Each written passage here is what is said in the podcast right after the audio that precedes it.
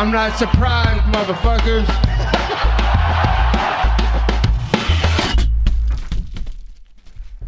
Et bonjour à toutes et bonjour à tous, bienvenue dans l'épisode numéro 60, c'est la 60e, c'est un chiffre rond, ça ne veut rien dire, mais ça fait quand même 60 épisodes que je fais avec le Guillotine Podcast, je kiffe. Aujourd'hui, on va parler de UFC en ESPN, Tsaroukian versus Gamrot, et en bonus, on va parler de RS7 et du main event. C'est parti, on peut se lancer directement sur cette carte dubbed UFC Vegas 57. On va se concentrer uniquement sur trois combats de cette carte qui a eu lieu à UFC Apex à Las Vegas. On va commencer directement avec Umar Nurmagomedov versus euh, Nathan Maines. Euh, super combat de Umar comme, euh, comme on pouvait s'y attendre. Encore une fois, un gros contender de la, de la catégorie des, des Bantam qui est invaincu maintenant à 15-0 et qui a fait du Umar Nurmagomedov sur trois rounds. Premier round, Manes bizarrement, bêtement enclenche le clinch par défaut. Grosse erreur, il s'est un peu mis tout seul là-dedans. Il s'est retrouvé directement sur le dos avec Umar qui travaille au-dessus de lui pendant tout un round. Tout un round à devoir défendre sur son dos pour commencer face à Umar Nurmagomedov. C'est prévisible, mais c'est absolument pas euh, idéal. Umar travaille énormément au-dessus. Euh, Umar fait beaucoup de pression de par des postes et des trépieds pour rajouter de la pression sur le haut du corps de son adversaire et évidemment essayer de casser la garde de son adversaire. Ce qu'il fera vu qu'il arrive à trouver la demi-garde en fin de round après beaucoup de travail contre la, euh, grille.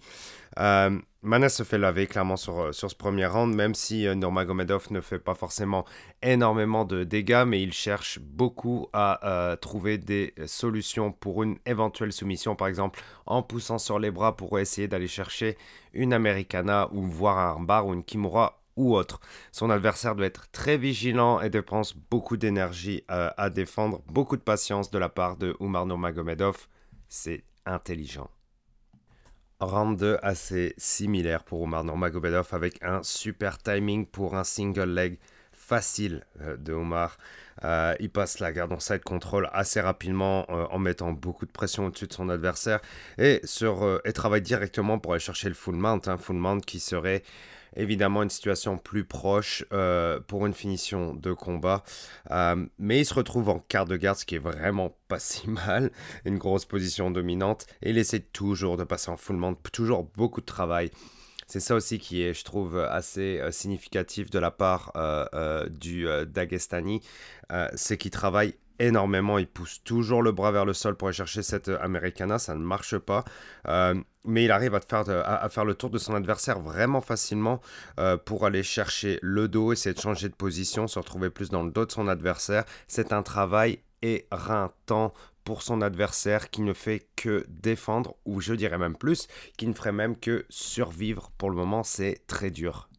Et troisième round, on voit un petit peu plus d'évolution de la part de euh, Omar Nurmagomedov avec des très beaux switch kicks. Euh, il change de stance, hein, il change de position, il aime bien passer de orthodoxe à southpaw. Euh, c'est vraiment, je pense, déroutant pour son adversaire, pardon, sachant qu'il peut, il peut envoyer des takedowns qui passent trois fois sur quatre à n'importe quel moment, ce qui doit rendre justement ces changements de position encore plus difficiles à lire pour l'américain. et encore une fois, comme j'ai dit, très beau switch kick de la part de Nurmagomedov il a réussi à en passer un en pleine face. Il change de stance, il revient sur son autre stance, il passe un gros push kick en pleine face euh, de l'adversaire. Euh, c'est très beau à voir. Bonne gestion de la distance. Euh, il continue à pousser tranquillement son adversaire contre la grille. C'était clairement calculé le fait de genre pousser son adversaire doucement et doucement, rester au centre de l'octogone et pousser son adversaire petit à petit contre la grille pour, deviner quoi, ben, piéger son adversaire contre la grille, lutter contre lui, passer un takedown et finir au-dessus. Troisième round encore dans la poche pour euh, Nurmagomedov qui va avoir besoin d'un adversaire un petit peu plus solide je pense pour son prochain test. Alors certes, euh, il a quand même combattu contre Brian Kelleher à UFC 272 et il avait gagné au premier round, donc ça c'est super impressionnant. Et là, euh, sur trois rounds, il a monté qu'il était euh, vraiment très fort. Euh, mais je pense qu'il y a quand même assez de compétition euh, chez les bantamweight euh, pour lui envoyer un adversaire d'un un peu plus gros calibre. Maintenant qu'il est à 3-0 dans le UFC. Et puis je veux dire, bon, il a combattu à PFL, il a gagné, il a gagné à PFL aussi une paire de fois. il, a, il a gagné dans, dans, dans des compétitions en, en Russie aussi une paire de fois avec beaucoup de compétitions. Enfin voilà, c'est, je pense c'est le temps euh, d'aller chercher un adversaire bah, un petit peu plus top 15, top 10 euh, chez les bantamweight. Je suis assez confiant qu'il puisse être compétitif face à des top 10, des top 15, euh, mais il, faut, lui en mettre un devant. Encore une fois, il y a tellement de compétition, c'est le moment, je pense, de pouvoir le lancer. On va le revoir très vite, je pense. c'est le genre de gars qui peut enchaîner. Euh, qui est en super forme physique. Euh, et puis pourquoi pas le voir sur, euh, sur 5 rounds à un moment donné, c'est un peu trop tôt, mais il lui faut quand même, je pense, un, combat d'un un peu plus gros calibre. Niveau adversaire, on va le revoir très vite. Oumar Nurmagomedov, un sacré concurrent pour les autres bantamweight. On passe au co-main event qui était clairement un fan favorite, peut-être the people main event. C'était Neil Magny contre Shavkat Rakhmonov. Shavkat Rakhmonov, le phénomène kazakh invaincu qui a fini tous ses combats et qui se retrouvait pour son premier gros test au UFC face à un vétéran, euh, un gars qui a le respect de, beaucoup de monde, euh, des médias, des fans, etc. parce qu'il a accepté n'importe quel combat.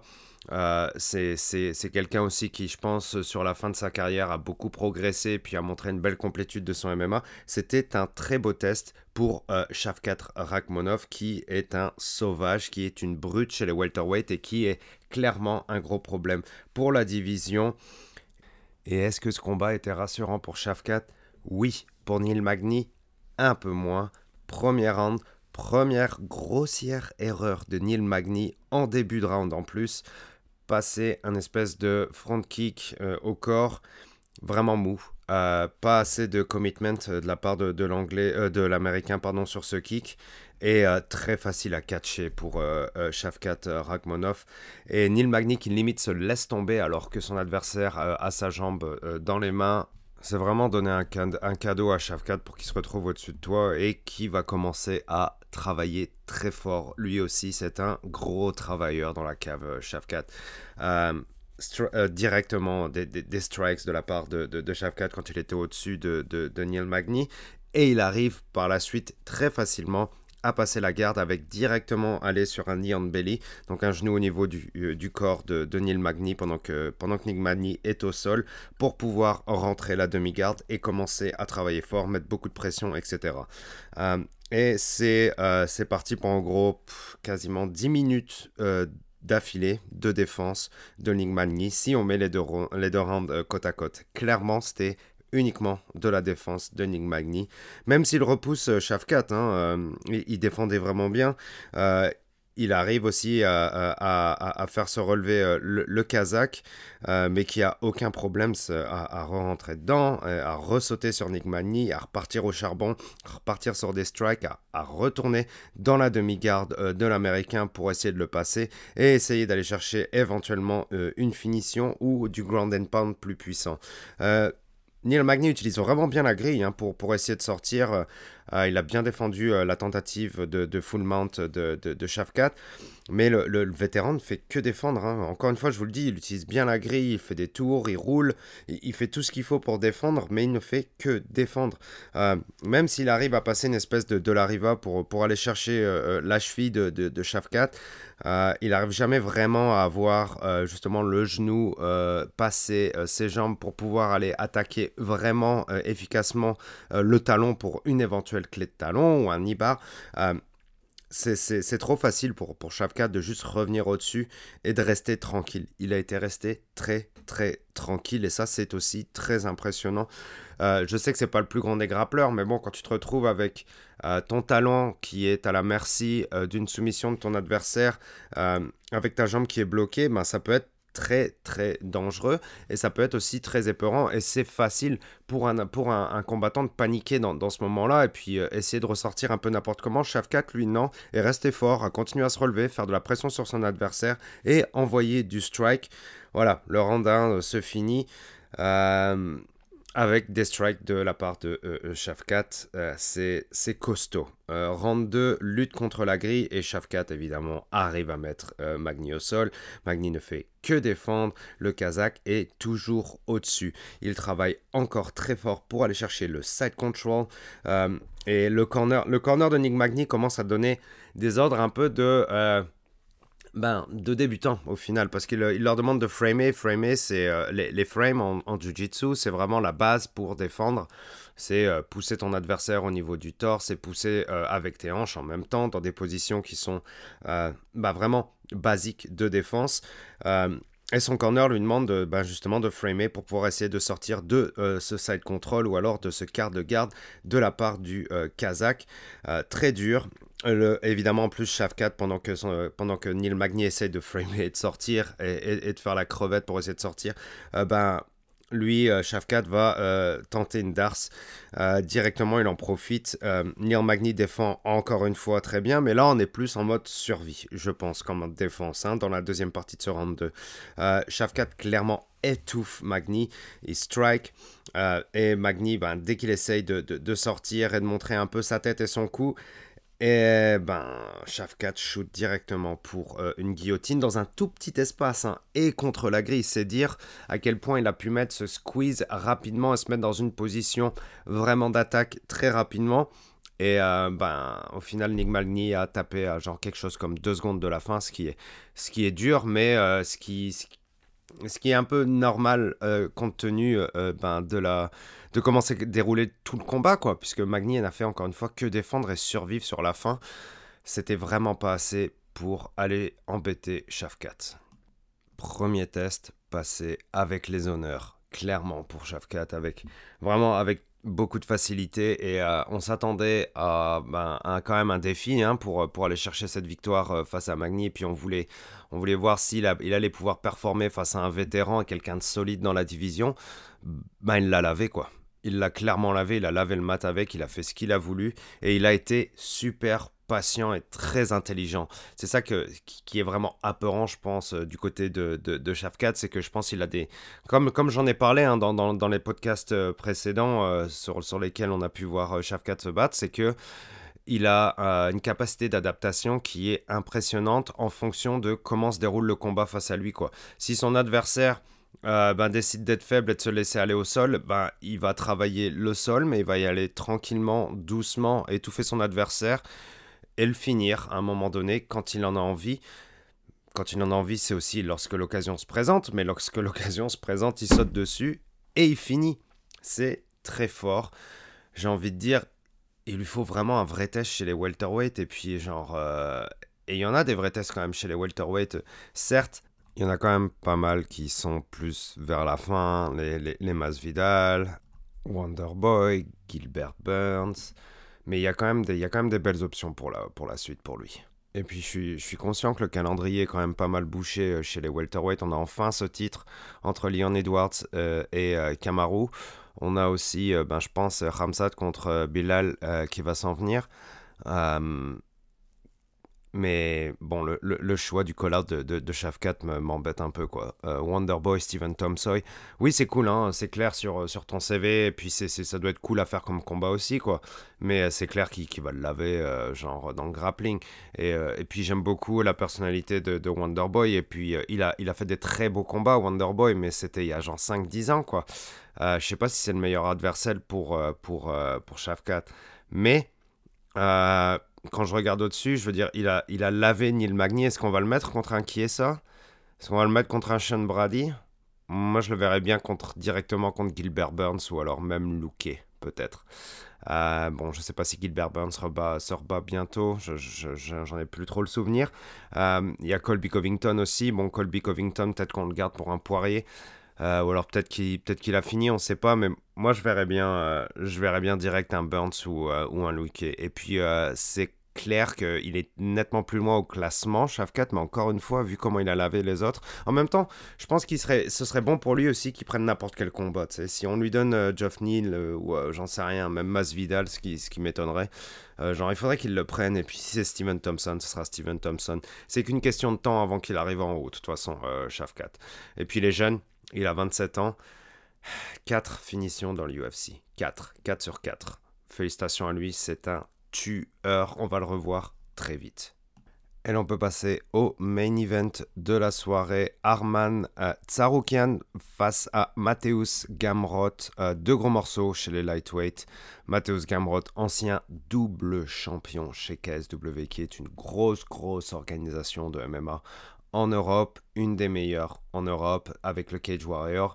Et euh, Arman euh, qui lui est un gros morceau du UFC aussi, hein, qui a, je pense, a, tout gagné récemment et qui a le seul combat de lui que je me rappelle qu'il avait perdu, c'était contre Islam Mahachev. So, euh, voilà, des, gros morceaux. Et puis, aussi un combat qui est déterminant pour, pour la suite des lightweight, puisque les deux sont euh, dans le top 15, je crois. Les deux étaient entre 10 et 15, euh, assez proches. Mais bon, chez les lightweight, on a, on a énormément de compétition depuis quelques années. Là, ça a repris de, plus belle et, c'est génial parce que c'est une, division qui a toujours été active, qui a eu de grands champions et qui a eu beaucoup de compétitions.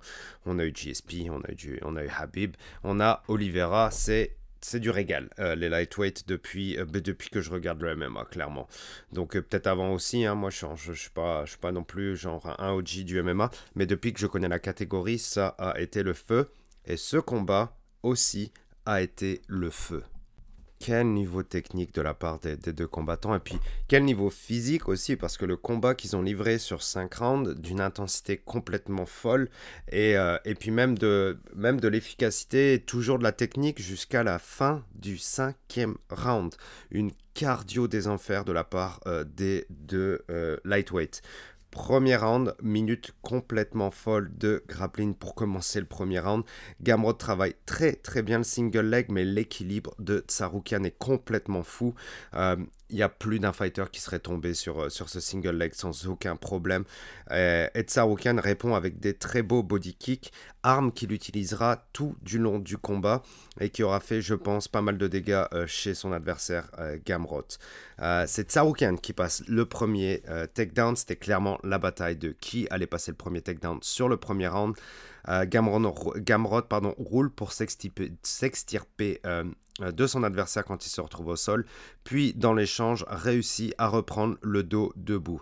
Échange qui est très significatif de ce combat au complet parce qu'il y a eu du scrap, tout du long et les deux ont été très compétitifs l'un envers l'autre.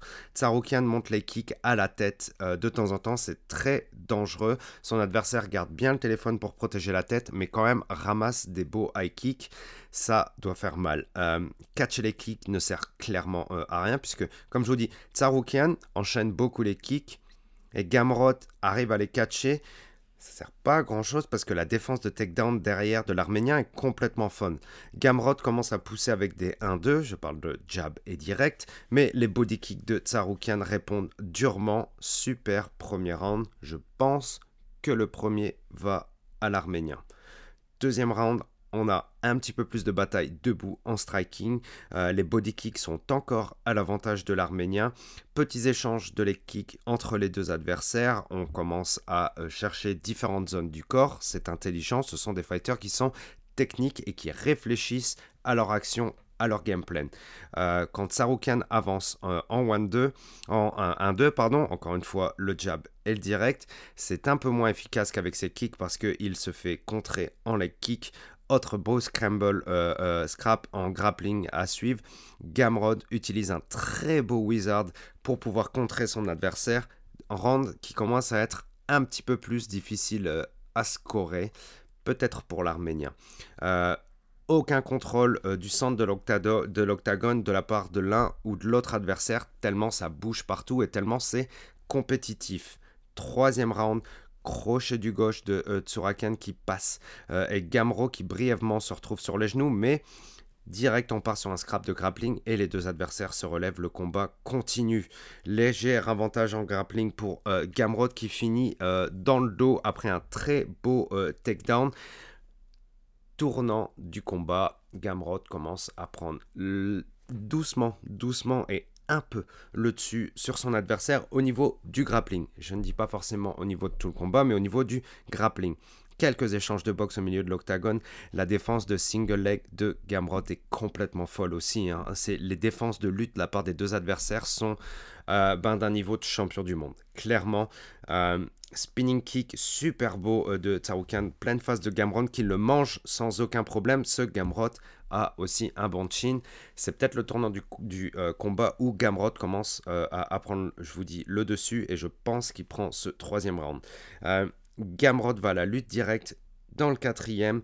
Euh, les high kicks de Tsurakan restent vraiment dangereux. Gamrot euh, euh, passe un beau shot sur son adversaire, l'Arménien, qui commence à prendre des dégâts au niveau de la face. On voit notamment sa pommette qui commence à gonfler et à saigner. Ce coup direct, je pense, a fait mal quand même à l'Arménien. Il continue à manger du jab. Tsurakan mange du jab. Son head movement est un petit peu moins précis que lors des euh, précédents rounds.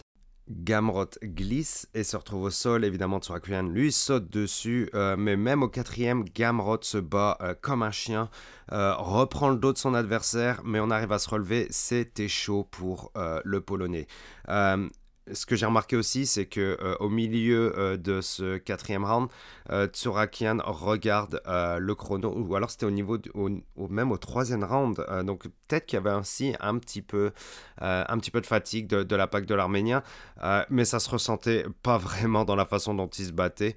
il cherche plus, il y a plus d'essences simples au niveau du striking dans le quatrième. C'est sûr qu'on rentre dans les championship rounds, l'intensité baisse un tout petit peu, mais le niveau reste exceptionnel et il y encore beaucoup de euh, volume. Euh, on essaye, il y a plus à catcher aussi pour la part de, de, Gamrod. Quand je dis catcher, c'est attraper les kicks pour les défendre. Euh, il en profite et réussit à passer un takedown après un kick. Les kicks de l'Arménien sont un chouïa moins offensif la vitesse d'exécution est un peu moins folle et les dégâts du coup engrangés aussi. donc du coup on en profite pour un beau catch de la part de Gamrod et passer un takedown gros takedown. Euh, Gamrot est super bon euh, euh, en grappling, c'est un fou. Euh, et bon, bah, quand il se relève, l'Arménien est un peu haletant à la fin du quatrième round, tant le Polonais a travaillé fort sur lui. Cinquième round qui sera déterminant parce que je pense on rentre à 2-2 dans le cinquième. Euh, gros leg kick euh, de euh, et belle défense de takedown de Gamrot. Mais Gamrot passe un superbe takedown qui va, et il va chercher directement le dos. C'est un monstre.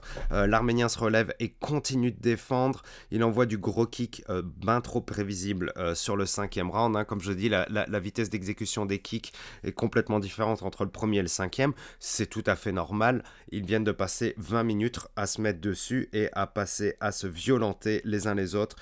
Gamrot simplifie sa boxe et envoie beaucoup de one-two. Il essaie de chercher des takedowns derrière. Euh, Turakian défend toujours aussi bien. Les gars sont claqués, mais ça continue d'une façon assez propre. C'est déroutant à quel point leur MMA, dans ces conditions de fatigue extrême, je pense quand même à la fin du cinquième round, à quel point les gars se donnent et restent précis et restent déterminés et disciplinés dans leur MMA. C'est super, super fort.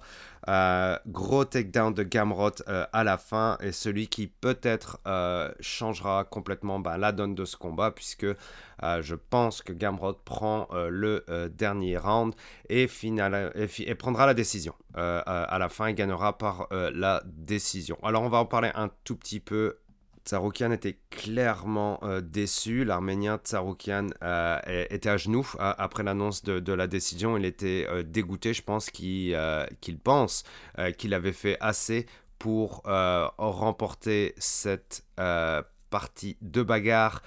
Gamrot, lui, ben, ben, il a gagné. Euh, et euh, au final, euh, je pense qu'il l'a mérité parce qu'il a toujours été de l'avant face à son adversaire. Et Tsaroukian aussi, hein, mais c'est juste que Gamrot a donné un petit peu plus, je pense, sur les trois dernières rounds. Ça aurait pu aller dans les deux sens, aucun des deux m'aurait choqué personnellement je regarde un petit peu les, scores des, médias. Euh, en majorité, ça allait pour euh, Tsaroukian, l'arménien, mais il y a quand même pas mal euh, de, médias. Ben, c'est reconnu quand même, hein, MMA Fighting, Sherdog, Sherdog, Tapology, Sherdog. Il y en a plusieurs qui l'ont mis pour Gamrot. Après, il y a Jean Bloody et il y a d'autres de chez MMA Junkie qui ont donné le, score, la victoire à, à Tsaroukian et même son clocher ESPN. Après, ça va un peu dans tous les sens, mais comme je vous dis, c'est une légère majorité pour l'Arménien. Je voulais, je voulais mettre ça en avant vite fait, avant que les gens ne commencent à se crier scandale sur la victoire de Gamrot, car ça n'est absolument pas un scandale, je vous le dis. Ça aurait pu aller dans les deux sens. En tout cas, on a deux très beaux lightweight, quoi. C'est surtout ça qu'il faut retenir à la fin, c'est que les deux sont monstrueux et les deux sont euh, top 10 material, clairement. Les deux peuvent rentrer dans le top 10. Euh, Gamrot, euh, ben lui, on, peut le revoir bientôt, je pense. Et euh, puis la call-out Justin Gaethje, ça c'est cool quand même, parce que le gars veut quand même aller. il vient, il vient d'aller sur une guerre de, 5 rounds avec un, fighter très très compétitif. Et puis il va aller l'étape au-dessus, aller chercher Justin Gaethje. C'est un peu culotté par rapport à son classement, mais pourquoi pas? Pourquoi pas? Les lightweights sont éternels. Merci messieurs pour ce combat de haute volée on change de promotion, on change de continent, on change de combattant et on passe chez Ares euh, du côté de la France pour leur événement Ares 7. Euh, je vais uniquement parler du main event, euh, la défense de titre de Abdul Abdouragimov face à Karl Amoussou. Super combat de la part d'Abdul, de Lazy King, qui était là pour défendre sa ceinture des welter et qui avait beaucoup à gagner pour son avenir euh, au niveau euh, du MMA international. Abdul qui euh, est très hypé sur la communauté Twitter, qui est très hypé ben, sur les réseaux, mais en, général aussi, on sent qu'il y a une, espèce d'effervescence autour du grappleur de, 26 ans, bah, parce qu'il est doué, parce que c'est un, un personnage très très sympathique, qui ne se prend pas trop au sérieux, qui est respectueux de ses adversaires, qui est respectueux de la vie, je trouve en général. C'est un gars cool, qui est drôle, qui se prend pas trop au sérieux. On aime Abdul. Et Carla Moussou est lui ben, un, quand même un monument du, MMA français. 35 euh, ans, euh, un beau bébé. Euh, un gars qui a une belle allonge aussi et qui peut faire mal et qui a des points qui frappent fort. comment s'est déroulé ce combat? Bien Abdul a fait du Abdul. Euh, il a été lui aussi, euh, je pense, euh, il y a quand même beaucoup de... Les combattants qui gagnent, là je parlais de Shafkat tout à l'heure, bon c'est pas forcément le même style qu'Abdul, mais le fait qu'il soit concentré, sérieux et patient, c'est tellement important pour construire une carrière avec des records de type beaucoup de victoires, pas beaucoup de défaites. Il y a beaucoup de gars qui doivent rester sérieux et disciplinés dans la cage. C'est la seule façon qu'ils font qu'ils vont gagner tous ces combats. Et Abdul fait partie de cela. Euh, au début du combat, l'allange euh, de, de, Karl à Amoussou euh, faisait vraiment la différence. C'était plus lui qui connectait au niveau des points. Abdul n'a pas trop paniqué, même si j'étais pas un grand fan de ses head movements, qui plutôt que de bouger sa tête de gauche à droite et de bouger ses pieds, peut-être changer de stance, essayer de sortir sur le côté, bah, je l'ai vu plusieurs fois, genre lean back, c'est-à-dire genre pencher la tête en arrière. Et c'est pas forcément ce qu'il y a de plus conseillé pour, euh, pour, pour la boxe parce que tu, tu peux pas reculer à l'infini. Quoi. À un moment donné, tu vas te retrouver contre la grille euh, ou alors contre les cordes en boxe. Et puis c'est là que tu vas te manger le coup. Quoi. Tu peux pas reculer tout le temps. C'est le seul petit défaut que j'ai trouvé de, de, de Abdul, mais encore une fois, hein, c'est des petits défauts techniques qui, je pense, euh, peuvent être très facilement corrigeables. De toute façon, euh, il a, encore une fois, il n'a pas paniqué, il avait une bonne garde, euh, il a laissé venir son, adversaire. Et, quand il a senti qu'il fallait y aller, il a envoyé un gros overhand et juste pour aller chercher le clinch avec son adversaire. Donc il n'a pas cherché forcément un gros KO. il a envoyé un gros coup pour faire monter la garde de son adversaire. Et en faisant monter la garde de son adversaire, il a pu s'en approcher aller chercher le clinch, travailler la lutte et mettre son adversaire au sol. Euh, et, là, il a travaillé énormément euh, dans le full guard de Karl. Karl qui, lui, euh, bon, bah, a beaucoup défendu hein, quand il était sur le dos. Il était quand même dans le full guard, mais Abdul a tout fait pour mettre la pression sur son adversaire. Karl n'a fait que lui tenir la tête pendant un moment. Abdul a essayé de se lever pour, pour passer la garde. C'était la seule façon de, d'essayer de passer en demi-garde ou briser la posture de, son adversaire. Il a mis énormément de, de, pression. pardon. Euh, et finalement, en réussissant à se lever et à sortir des jambes de son adversaire, il a pris la demi-garde euh, de Karl. Et là, euh, c'était justement tout le travail de, de, Abdul qui a fait la, différence sur ce combat, où il a travaillé très fort, très fort, très fort dans la demi-garde pour mettre Karl sur le dos. Alors ça, il a vraiment insisté, hein, il n'a pas voulu le mettre sur le côté. Il n'a pas voulu mettre en petit cocon, il n'a pas forcément cherché à le mettre dans une position pour prendre le dos, il l'a mis sur le ventre pour travailler fort. Il voulait absolument étouffer euh, son adversaire. Et une fois qu'il a réussi à passer cette demi-garde pour aller euh, en side control, et tout du long, excusez-moi, il a quand même passé un ou deux petits coudes hein, par-dessus. Euh, des coudes qui venaient pas forcément du plafond, mais des coudes qui, justement, ben, essayaient de briser la posture de, son adversaire et puis de faire, son adversaire, de faire en sorte que son adversaire, Karl, se concentrait sur pas prendre trop de strikes et bah, à ce moment-là, bah, il a laissé un tout petit peu d'espace entre son adversaire. Et pour un, strike, euh, pour un, pardon, un grappleur de haute volée comme Abdul, eh ben, c'est facile puisqu'il est passé en side control. Et quand il est passé en side control, bah, là, ça a commencé à être très très compliqué pour euh, Karl Amoussou. 20 euh, dernières secondes avec énormément de violence du grand Pan d'Abdul, avec beaucoup d'encouragement de la part de son corner pour aller finir le combat. Les derniers coups de punch ont fait très très mal.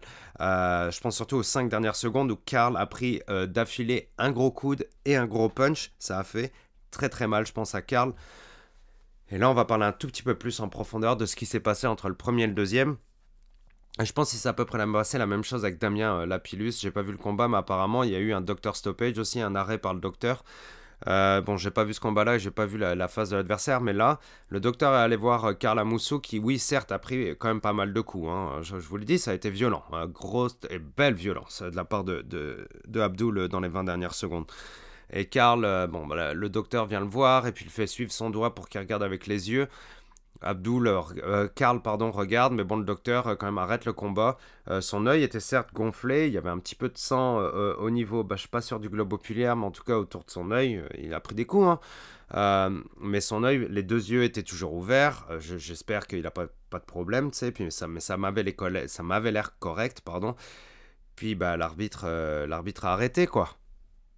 L'arbitre a arrêté et, et Abdul garde la ceinture. Est-ce qu'on aurait pu continuer le combat de ce que j'ai pu voir? Mais encore une fois, je suis pas docteur et je suis pas spécialiste de, je suis pas spécialiste à, 100%, euh, loin de là. Euh, je pense que le combat on aurait pu continuer et puis euh, bon, Karl, je pense que quoi qu'il arrive, aurait perdu. Abdul était au-dessus et puis euh, au sol, là, il n'y a, rien à faire. Là, pour, euh, en tout cas, du niveau de Karl face à Abdul, euh, ça, va être très très compliqué. Et je pense chez Ares aussi, ça va être compliqué de trouver une compétition vraiment sérieuse pour Abdul. Mais c'est cool, hein il a 26 ans, il fait monter la, promotion, et puis Ares fait une bonne job aussi, ils organisent des événements souvent, ils ont un bon champion au moins. je pense que Taylor Lapillus est un magnifique champion aussi. mais, mais Abdul est voilà, il n'y a, pas que la hype, hein, il y a aussi le niveau. Et euh, à un moment donné, il ira se frotter dans d'autres promotions, je pense. Euh, il l'a déjà fait et je pense qu'il va continuer. Ares est un très beau passage pour Abdul. Euh, et Abdul est au-dessus. Abdul est très fort. Abdul a peut-être gagné son ticket pour, pour le UFC Paris. Hein. Tout le monde le veut, tout le monde en parle. Puis je vois que côté anglophone aussi sur Twitter, notamment Caposa, était intéressé du combat du Lazy King. Ah, voilà, la hype va continuer. Et ce combat-là ne, va que l'aider à aller chercher euh, euh, le plus haut niveau. Bravo Lazy King. Euh, on, espère le revoir bientôt, mais ce sera pas forcément chez Ares. Ça va être compliqué d'aller chercher un niveau un peu plus haut. Surtout que ce combat a été vendu comme ben, un, un beau combat. Et puis ça a été un beau combat, mais ça a été un combat à sens unique. Et maintenant, pour Abdul, il faudrait peut-être un autre combat avec un petit peu plus de compétition Bravo à Lazy King. Puis bravo à Karl aussi qui a super bien défendu. En tout cas, la première partie du premier round euh, au sol, il a rien lâché.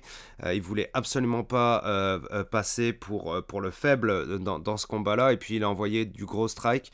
Mais bon, le takedown de, de, Abdul a été super beau quand, euh, quand il a envoyé un jab qui était peut-être un peu trop loin et puis il était peut-être un peu trop penché en avant euh, quand il a fini ce jab.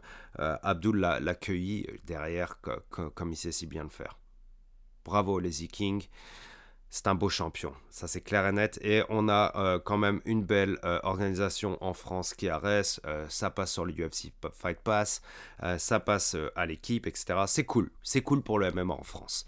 Merci au Lazy King. Et puis merci au Lightweight pour ce combat de fou. Et merci à Shafkat d'être aussi sérieux et de, devenir un gros danger pour la, la division welterweight. Et merci à Umar Nurmagomedov qui euh, qui prouve qu'il est un, sérieux candidat euh, chez cette division de fous furieux qu'est les bantamweight au UFC.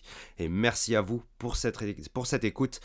Vous pouvez me suivre sur Twitter at guillotine514, guillotine podcast. Vous pouvez me suivre sur euh, Instagram at guillotine underscore podcast, je poste pas grand chose. Mais quand même, de temps en temps, je poste des petites stories, etc. sur des trucs que, euh, je pense intéressants. Et euh, vous pouvez me suivre sur YouTube.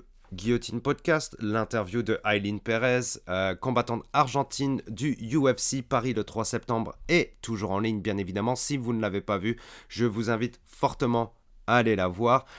Merci à vous au Canada, merci à vous en France, merci à vous en Belgique, merci à vous, merci à toi en Guadeloupe. On se retrouve très bientôt au, UFC 276. Ça va être de la bombe carte complètement folle. C'est clair et net, je la regarde. Euh, je pense que euh, je, vais, je vais regarder la carte au complet parce que c'est mortel. On se parle très bientôt. Il risque de se passer des choses cette semaine. Restez au courant sur Twitter. On se retrouve la semaine prochaine pour un podcast de UFC 276. Ciao At the end of the day, it is what it is.